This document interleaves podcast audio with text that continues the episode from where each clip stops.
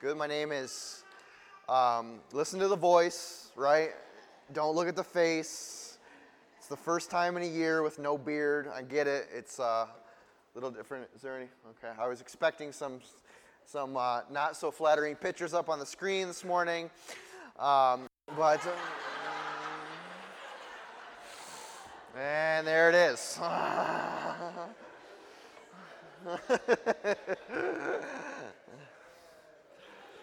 I had that coming, I guess. Uh, my name is Cameron. I'm one of the pastors here, and uh, we welcome you here if you're new or if you're visiting.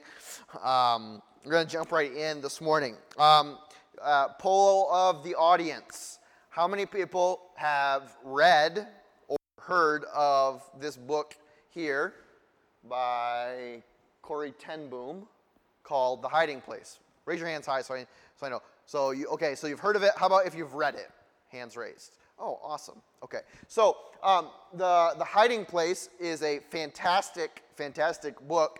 Um, Corrie ten Boom uh, is a Dutch woman who grew up in the Dutch Reformed Church, was a Christian. Uh, her whole family was a Christian, or were, were Christians. Her father owned a watch shop and they, um, they lived in the same building as the watch shop during uh, the time of World War II. And as, um, and as uh, the Nazi regime was coursing through all of Europe, um, the Ten Boom family took it on as one of their personal missions to help protect their Jewish neighbors.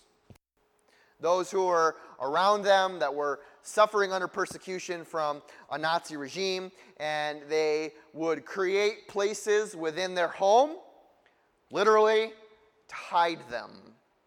And so the story, um, as it goes, is was named uh, "The Hiding Place." Fantastic, fantastic book. If you haven't read it, really, really recommend um, that you do. Um, but uh, in in reading the book, Corrie says, uh, she says this about like the whole premise of the hiding place. There's like a, a dual story, a, uh, a dual narrative in the book. The first is the actual story of her family's like quest to save and protect and care for Jewish people um, during the Nazi regime. But it was, it's also a story about the character and nature of God.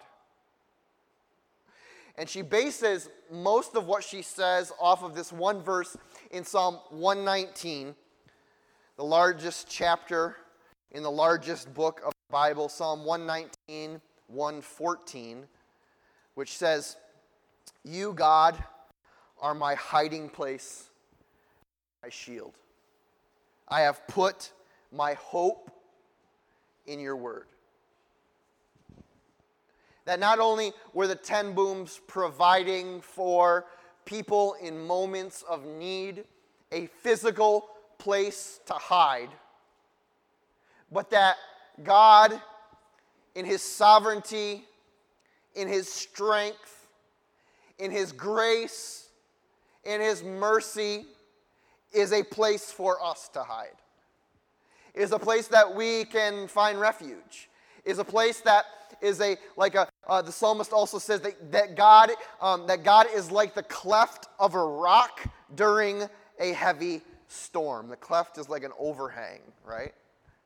That we find refuge during the storm underneath the rock. If I we, we don't we don't make a habit out of titling sermons here, but if I had to title a sermon this morning, I would say uh, the title of this sermon is The Hiding Place. And I would say that while um, each of us have our own idea of what it means to be safe and where we run when we want to hide, that there is really only one safe place to hide. There's only, there's only one place that we can go that provides us a true cleft of rock over top of us. So, um, I'm going to be in a, a, few places of Scripture um, this morning that uh, tries to um, illustrate or exemplify uh, the character and nature of God that Corrie knew all about in Psalm 19. Our God is a hiding place. So if you open right, you don't got to go far today, right? Uh, we're going into Genesis, and not even very far into Genesis, Genesis chapter 3. If you don't have a Bible with you this morning, there should be one in, um, there's a couple in each seat. We'll have it on the screen. You can also use an app if you have it. Um, if you don't know, we, we have an app here, um, the Conduit Ministries app. It's free on Google Play. Um, or if you have a good phone, um, the iOS store. Um, and, and you can just go there and find it. Uh, Conduit Ministries, it's free. There's a Bible on there. Uh, jump on, go to Genesis chapter 3 uh, with me. And uh, you, uh, most people will immediately uh, recognize the story here. And we're not going to read the whole thing, and we're not going to go into a great bit of detail about it, but I want to draw your attention to Genesis chapter 3, starting at verse 6 uh, for our purposes this morning. When the woman saw that the fruit of the tree was good for food and pleasing to the eye, and also desirable for gaining wisdom, she took some and ate it. And she also gave some to her husband who was with her, and, and he ate it. And then the eyes of both of them were opened, and they realized they were naked. And so they sewed fig leaves together and made coverings for themselves. Then the man and his wife heard the sound of the Lord God as he was walking in the garden in the cool of the day, and they hid from the Lord among the trees of the garden.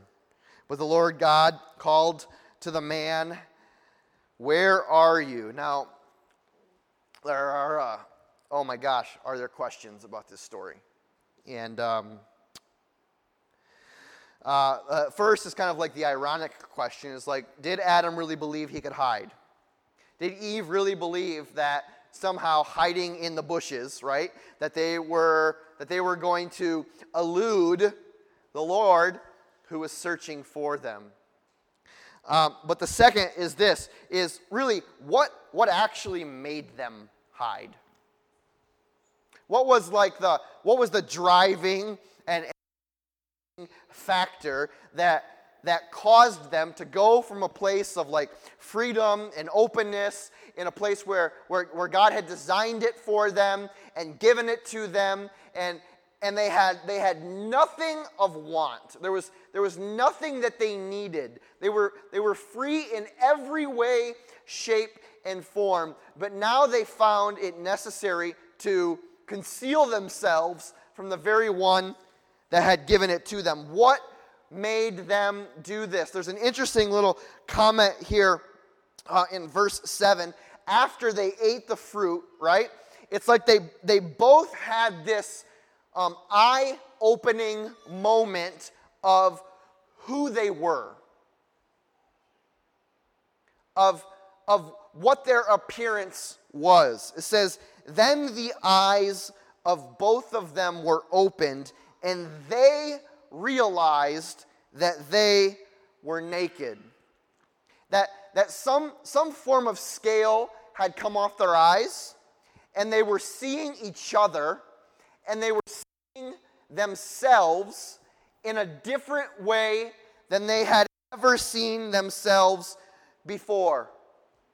And when God asked them in verse 10, Where are you? He answered, I heard you in the garden, and I was afraid because I was naked, so I hid.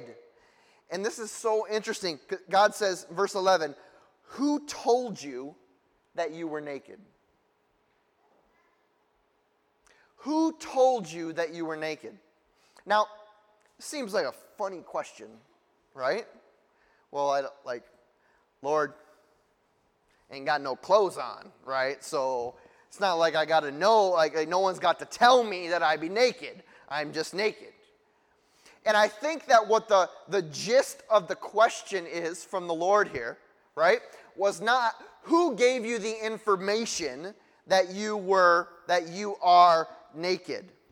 but but but more like this. Basically, God was saying here, "Who told you that you were naked?" Basically, God said here, "Like, look, I never told you that about yourself. I I never told you you were naked. I never declared that about you. I never gave you that identity. I didn't let you in on that aspect of your like personhood, your appearance. Why? Listen, why are you believing something about yourself that I never said about you? I never told you you were naked. Why are you ashamed? Why are you hiding? That's not what I said. That's not who you, I made you to be. That's not who you are. You see, we can kind of infer and kind of learn throughout the story and kind of know from our own personal experience of living this life, right? Of having our own Adam and Eve moments, that what Adam and Eve were feeling in that moment was shame. They couldn't look at themselves. And when they did look at themselves, they saw themselves through sinful eyes rather than through the identity that God had given them. They were feeling shame. See, here's the reality um, of what happened with Adam and Eve, what happens with us, is that when we choose not to trust God, we believe things that aren't of God. Adam and Eve chose to not trust that everything else that the Lord had given them was good enough. They choose, they choose, uh, they chose to trust in their own wisdom. They trusted in their own choice to make their own choice. And as soon as they trusted in something other than God's word for them and to them, they immediately began to believe things that weren't from Him. I'm shameful. I should hide. I need to separate myself from God. Why are you hiding? God says. Why do you think that you must hide from me? We have this terrible, terrible, terrible disease that infects Christianity. It infects the heart of those who follow Jesus.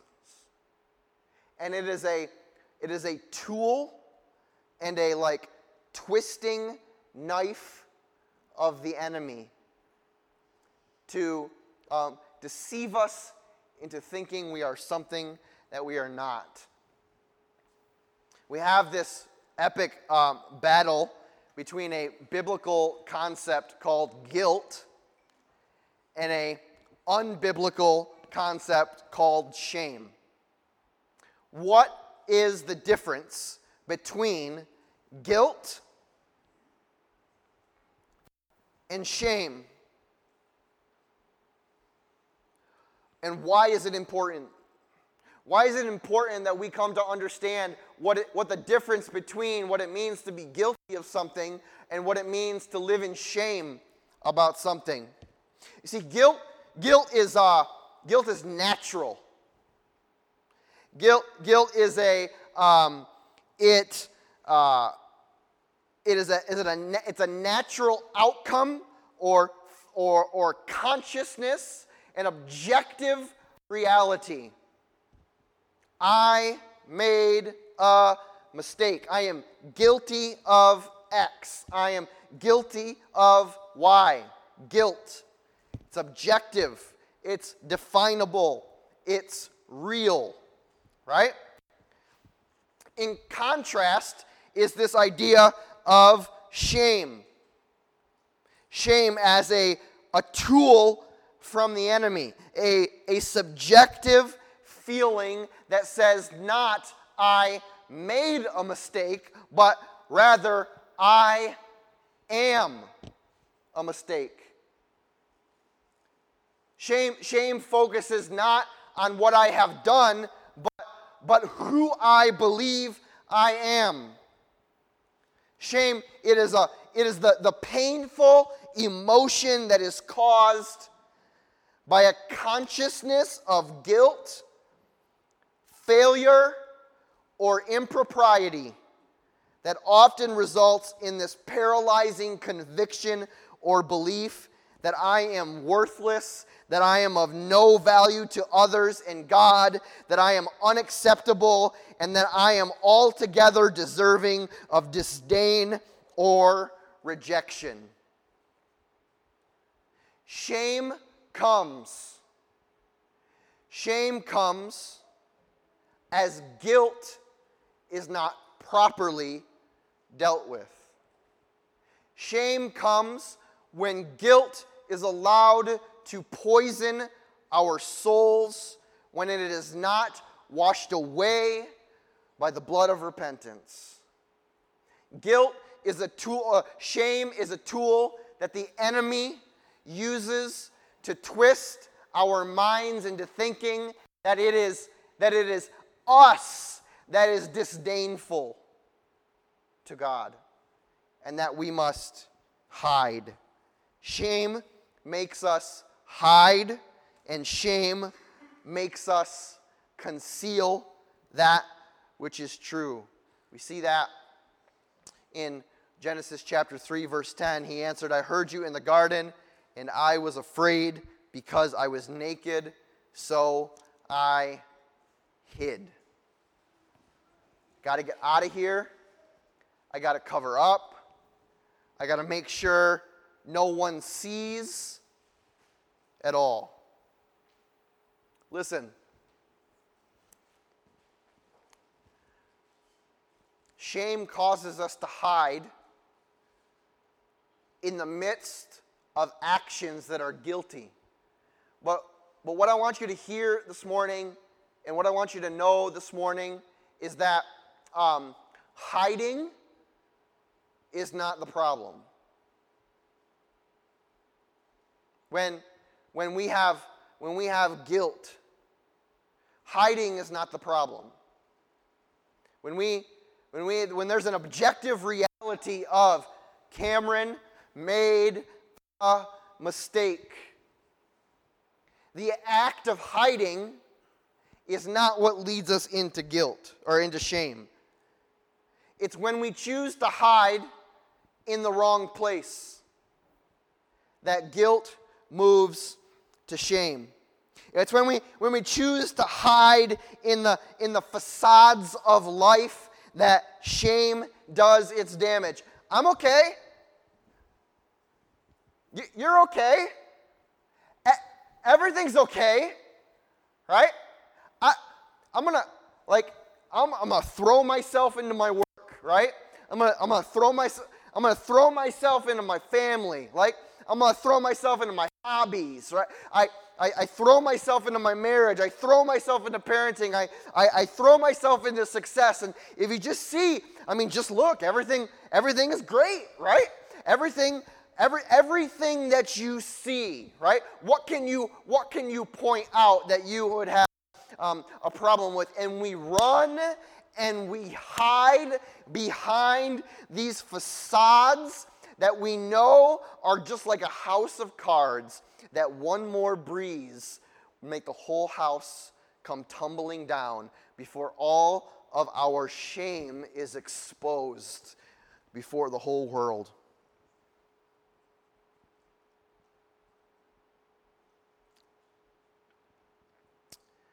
Listen,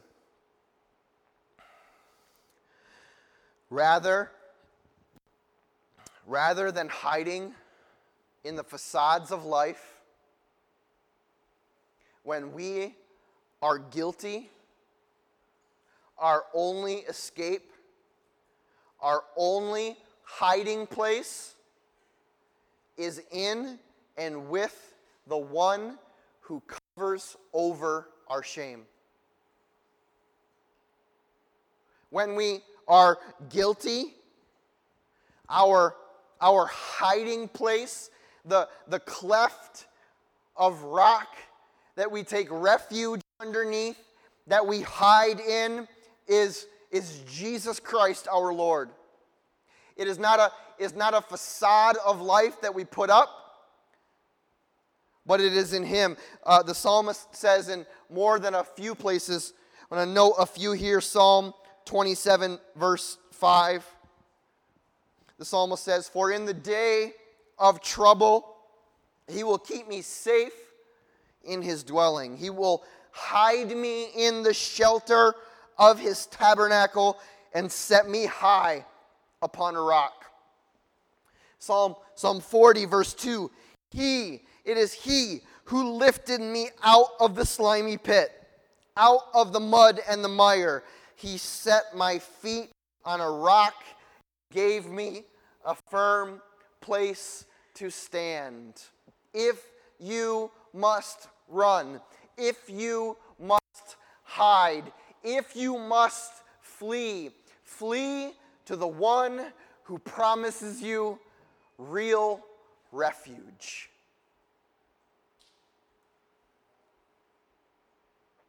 Refuge is only found in one place. You cannot run into your own life fast enough or far enough to escape guilt. The only place you can go where you are safe, the only place you can go where there is refuge is to God and God alone. What happens with Adam and Eve? What happened when they were finally, their shame, their guilt, their guilt was exposed, their shame was exposed before them, right? And God, God approaches them. Are there, are there consequences? Well, there are certainly consequences to their guilt, right?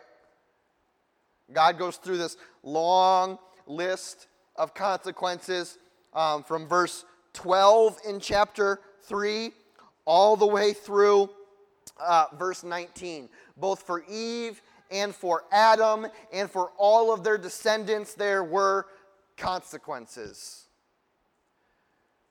for, for what they had done, for the choice that they had made. But that wasn't the end of the story.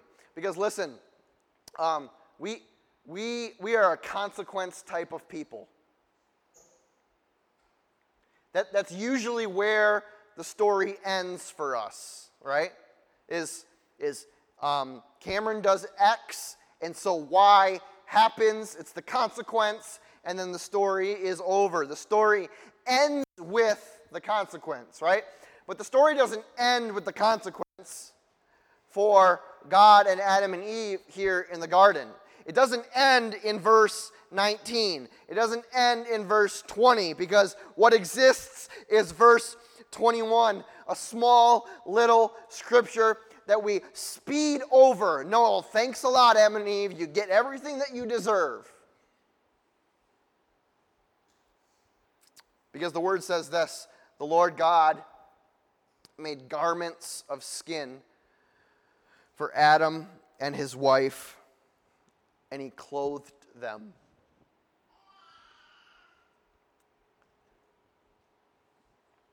God's kind of uh, response certainly was to communicate the length and width and breadth and height of the consequences of their choices. But ultimately, what happens in verse 21 communicates the same thing about the character and nature of God that the consequences do. Is that, is that if anything, right? When our shame is exposed before God, God makes a beeline to cover it. That there is no length to which God will not go to take our exposed shame and cover it over. Now, what the story doesn't say here in verse 21, it just simply says that God took skin and covered their nakedness. The thing that brought them shame in that morn, in that moment, God took it and He covered it. But, but uh, I mean, like it's kind of a, like a hypothetical or rhetorical question. But like, where did God get the skin? Where does God get the skin here? Right? right? Certainly, like snap fingers, skin, right? No. It's really apparent here that, that the skin came from somewhere. Skin comes from something living. And so, and so in order for their shame to be covered over, right, something had to die. There had to be some kind of sacrifice made, right? God had to take something that was previously living, right? Kill it, take the skin, and use it to cover the shame of Adam and Eve.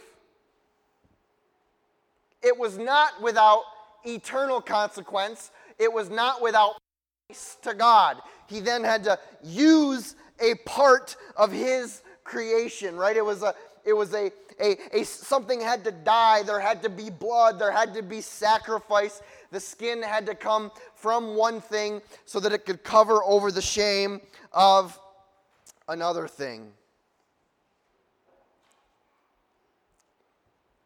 Picking up what I'm putting down here, right?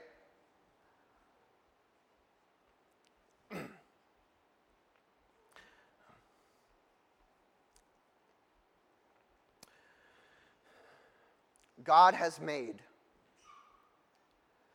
every provision for you to escape the poison and damage of shame through Jesus Christ's death on the cross. A sacrifice had to be made, something had to be given and in that moment of shame and in that moment of nakedness, where we stand before the Lord not knowing what to say, not having an excuse for the way that we look or for what we've done, God says, Hold the phone. My son will cover your shame. My son will cover your nakedness. My son will cover your fear. My son will cover everything that made you run, everything that made you hide, everything that made you think that I didn't want to be around you, everything that you see in you, right? My son covers over it. You are no longer naked, but now you are clothed in the righteousness of Jesus Christ.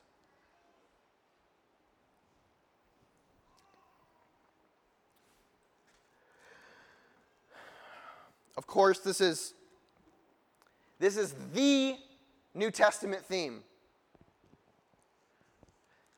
Jesus, perfect mediator, great high priest, atoning sacrifice, perfectly sufficient in every way, shape, and form, for the forgiveness of our sins. But the writer of Hebrews has all kinds of things to say about the perfection of the sacrifice that was Jesus Christ for the covering of our shame.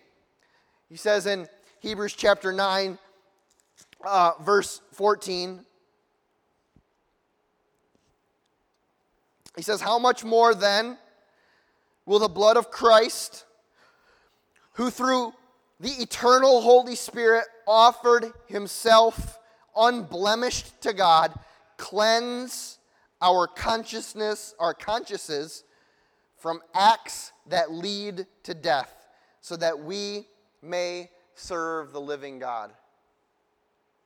It is the sacrifice of Jesus Christ, the, the, the unblemished Lamb of God, who cleanses our consciences from acts that lead to death. so that now we may be free to serve the Lord. There's two things about shame this morning that I want you to get. It's these. Number one, the key to breaking the power of pride fueled shame is the vastly superior power of humility filled faith in the work, promises, and person of Jesus Christ. Jesus pronounces us shameless and promises that His grace in the midst of the mountain of shame that we stand on is more than perfectly sufficient for our weakness. There is not some epic battle that goes on. There is not some eternal struggle between the power of shame that drives us into isolation and away from the presence of God and God, right? It's, it's not as if grace is involved in this epic battle of, of proportions where it, it must somehow, some way, find a way to defeat all of the shame and guilt that we have piled upon ourselves, right? There's almost this sense that when Jesus says this to Paul, right? My grace is sufficient for you. My power is made perfect in weakness. It's that it was like, bring it on. Bring, bring, there, there, is, there is no mountain of guilt. There is no mountain of shame. My, my grace does not struggle to cover over the shame that you intend to hide. It's not, it's not difficult for me. It's not an epic struggle. It's like this. My power is made perfect in your weakness. The key to breaking the power of pride fueled shame is the superior power of humility filled faith in the work, promises, and person of Jesus Christ.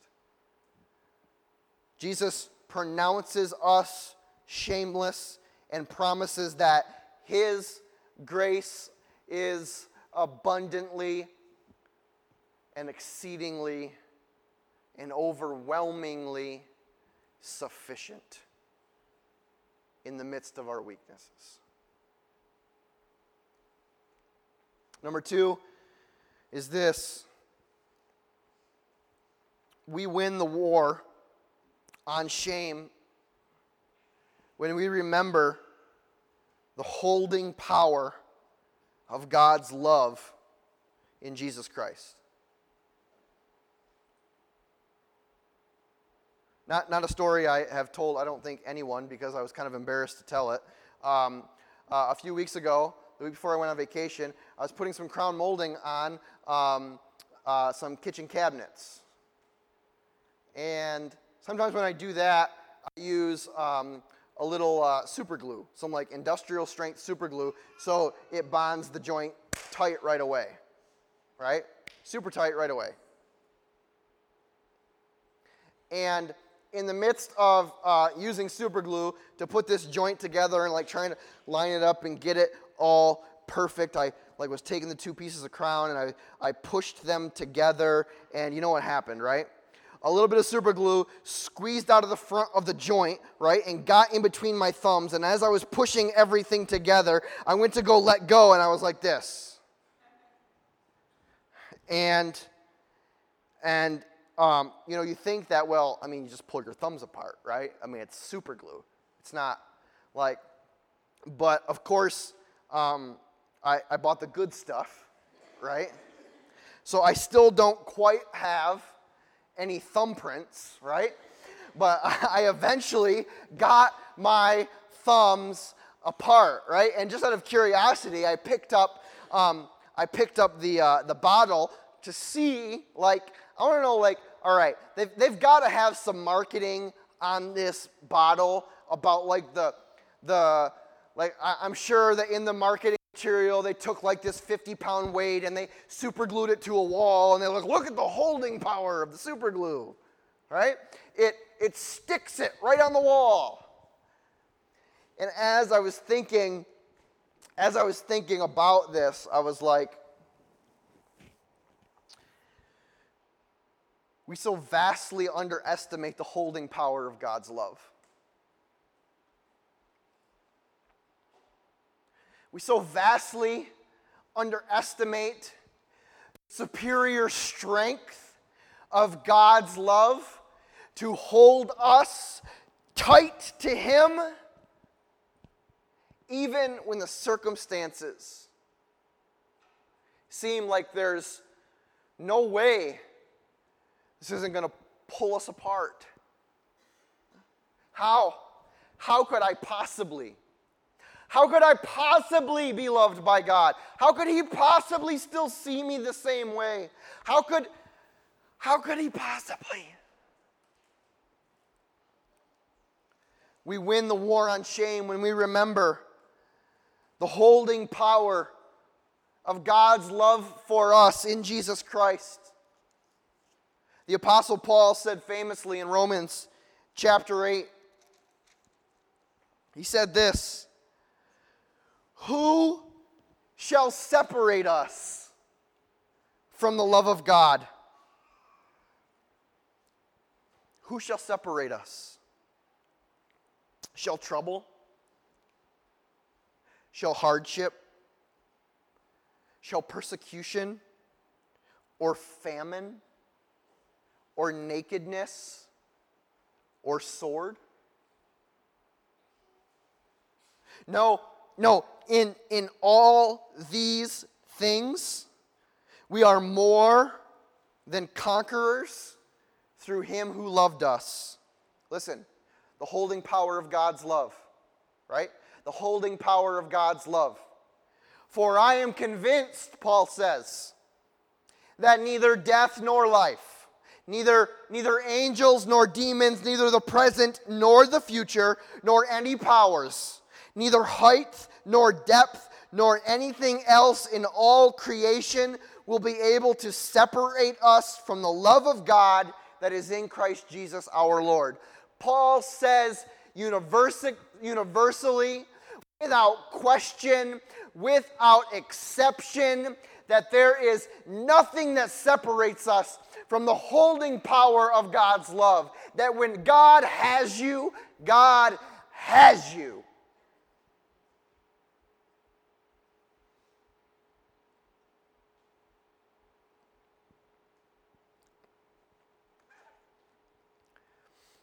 Listen, miracle has happened in our midst this morning because I'm done with my sermon, like 20 minutes early. Um, so that earns me at least like five or six more long sermons before you keep emailing me about it, all right? Um, but that's the end of the sermon, but it's not the end of the sermon, okay? I'm, I got come down here.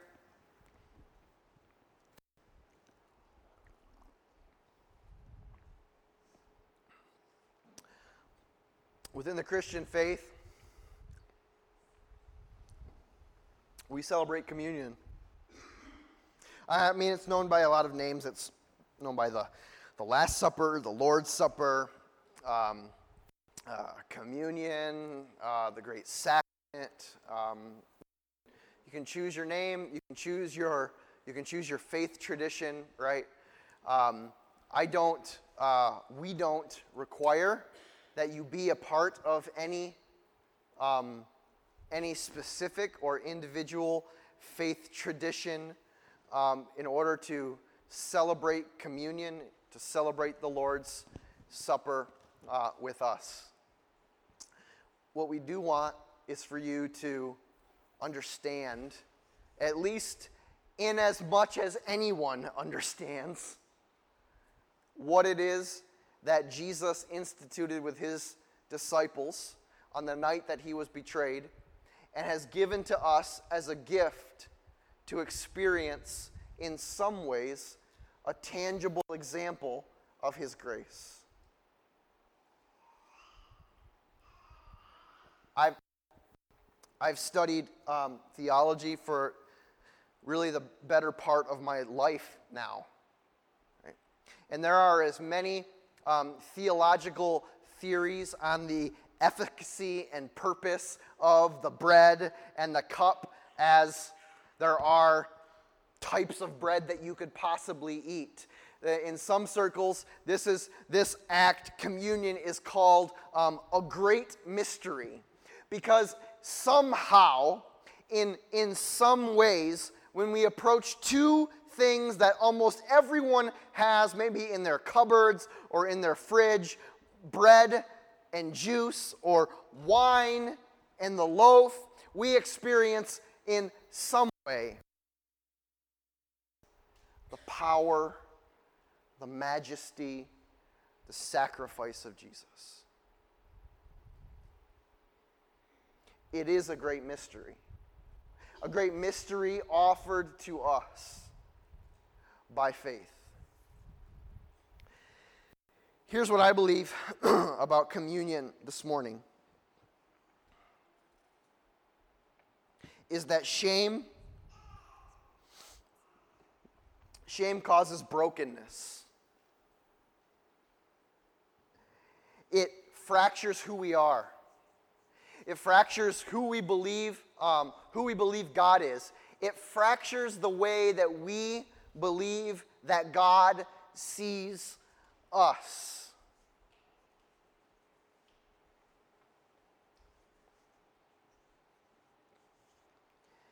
and it is a great mystery, a eternal and heavenly uh, mystery. That the thing that broke Jesus is the thing that puts us back together. That the moment of Jesus' brokenness is the moment of our wholeness. That, it, that, that when in our brokenness and in our shame we choose to run, not into a facade of life, but when we choose to run headlong into the moment of Jesus' brokenness, is when we find wholeness. A great mystery of God, a great grace of God, a great gift of God. On the night that Jesus was betrayed, he met with his disciples in an upper room and he took a loaf of bread and he broke the bread and he gave it to his disciples, saying, Take and eat, all of you. This is my body, which has been given to you. Do this in remembrance of me. And in the same way, Jesus took a cup and he gave thanks to his heavenly Father for the cup, and then he gave the cup to his disciples, and he said, Take and drink of this cup, all of you. This is my blood, which has been poured out for you and for many for the forgiveness of your sins. Do this and do it often in remembrance of me. And so we do come to the table on these mornings in remembrance of what Jesus Christ has done. Gifts are given and gifts are meant to be received. And in this moment, Jesus offers to you the brokenness of his body, the shedding of his blood, so that your brokenness may be overwhelmed and brought to wholeness. That your shame may be covered up by the sacrifice of his son, that you may walk around not in the nakedness of your sin, but in the fullness of the righteousness of Jesus. Like I said before, you don't need to be a part of this church You don't need to be a part of any church to take communion with. You need only to believe and receive in the sacrifice of Jesus Christ for the forgiveness of your sins. To come and to receive what Christ has offered you in his body, in his blood on the cross. We're going to um, invite the, the um, you know, the worship team, they serve us all the time, right? Every week they serve us, and they never get communion, right? And it's always like, how do you know, how do you serve communion? So we're gonna invite them. Uh, Katie's gonna come and serve with me this morning, and we're gonna invite the worship team uh, to come up as well. Um, to receive communion. So, the way we take communion here is uh, by um, intinction. That's just like a funny word to like rip and dip, all right? Uh, sorry, sorry, sorry, Lord, about that one. Um, take a piece of the bread, you can dip it in the cup, and you can take it. Um, uh, you can take it at that time. Come through the center aisles, uh, go back to your seat through the outside aisles. Um, uh, the altar is open if you would like to stay and pray. Um, I can pray with you um, afterwards if we're all, all finished.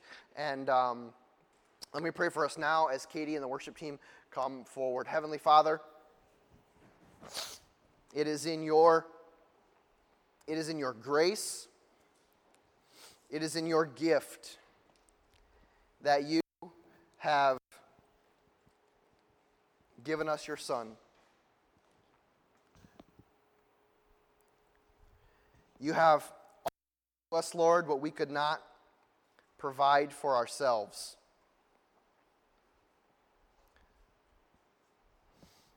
A moment where a moment where our shame is covered.